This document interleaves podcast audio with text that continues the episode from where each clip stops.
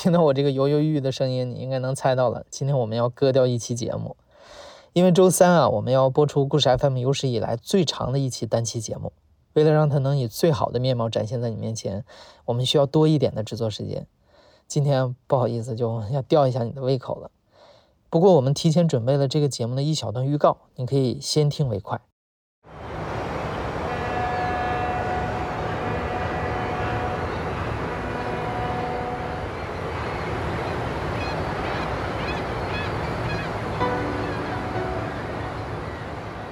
一九五六年十月四号，一个叫素锦的上海女人抵达了香港。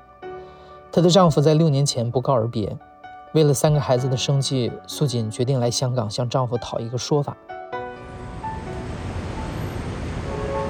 素锦的身边没有孩子，也没有钱，原本预计只要在香港待六个月，没想到她待了整整二十年。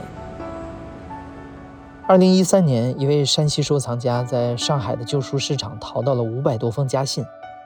它就像一个长篇小说的蝎子，哎呀，就像一个人的人生的一场大剧的序幕。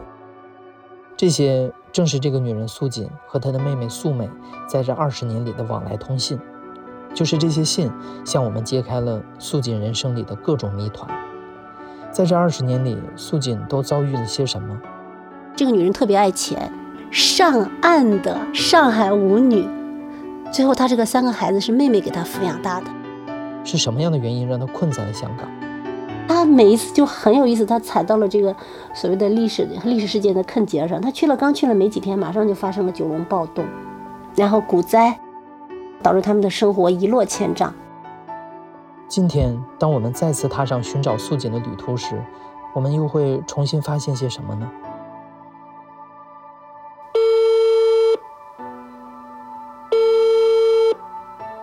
喂，呃，请问听到吗？寻找素锦，周三晚上六点，我们不见不散。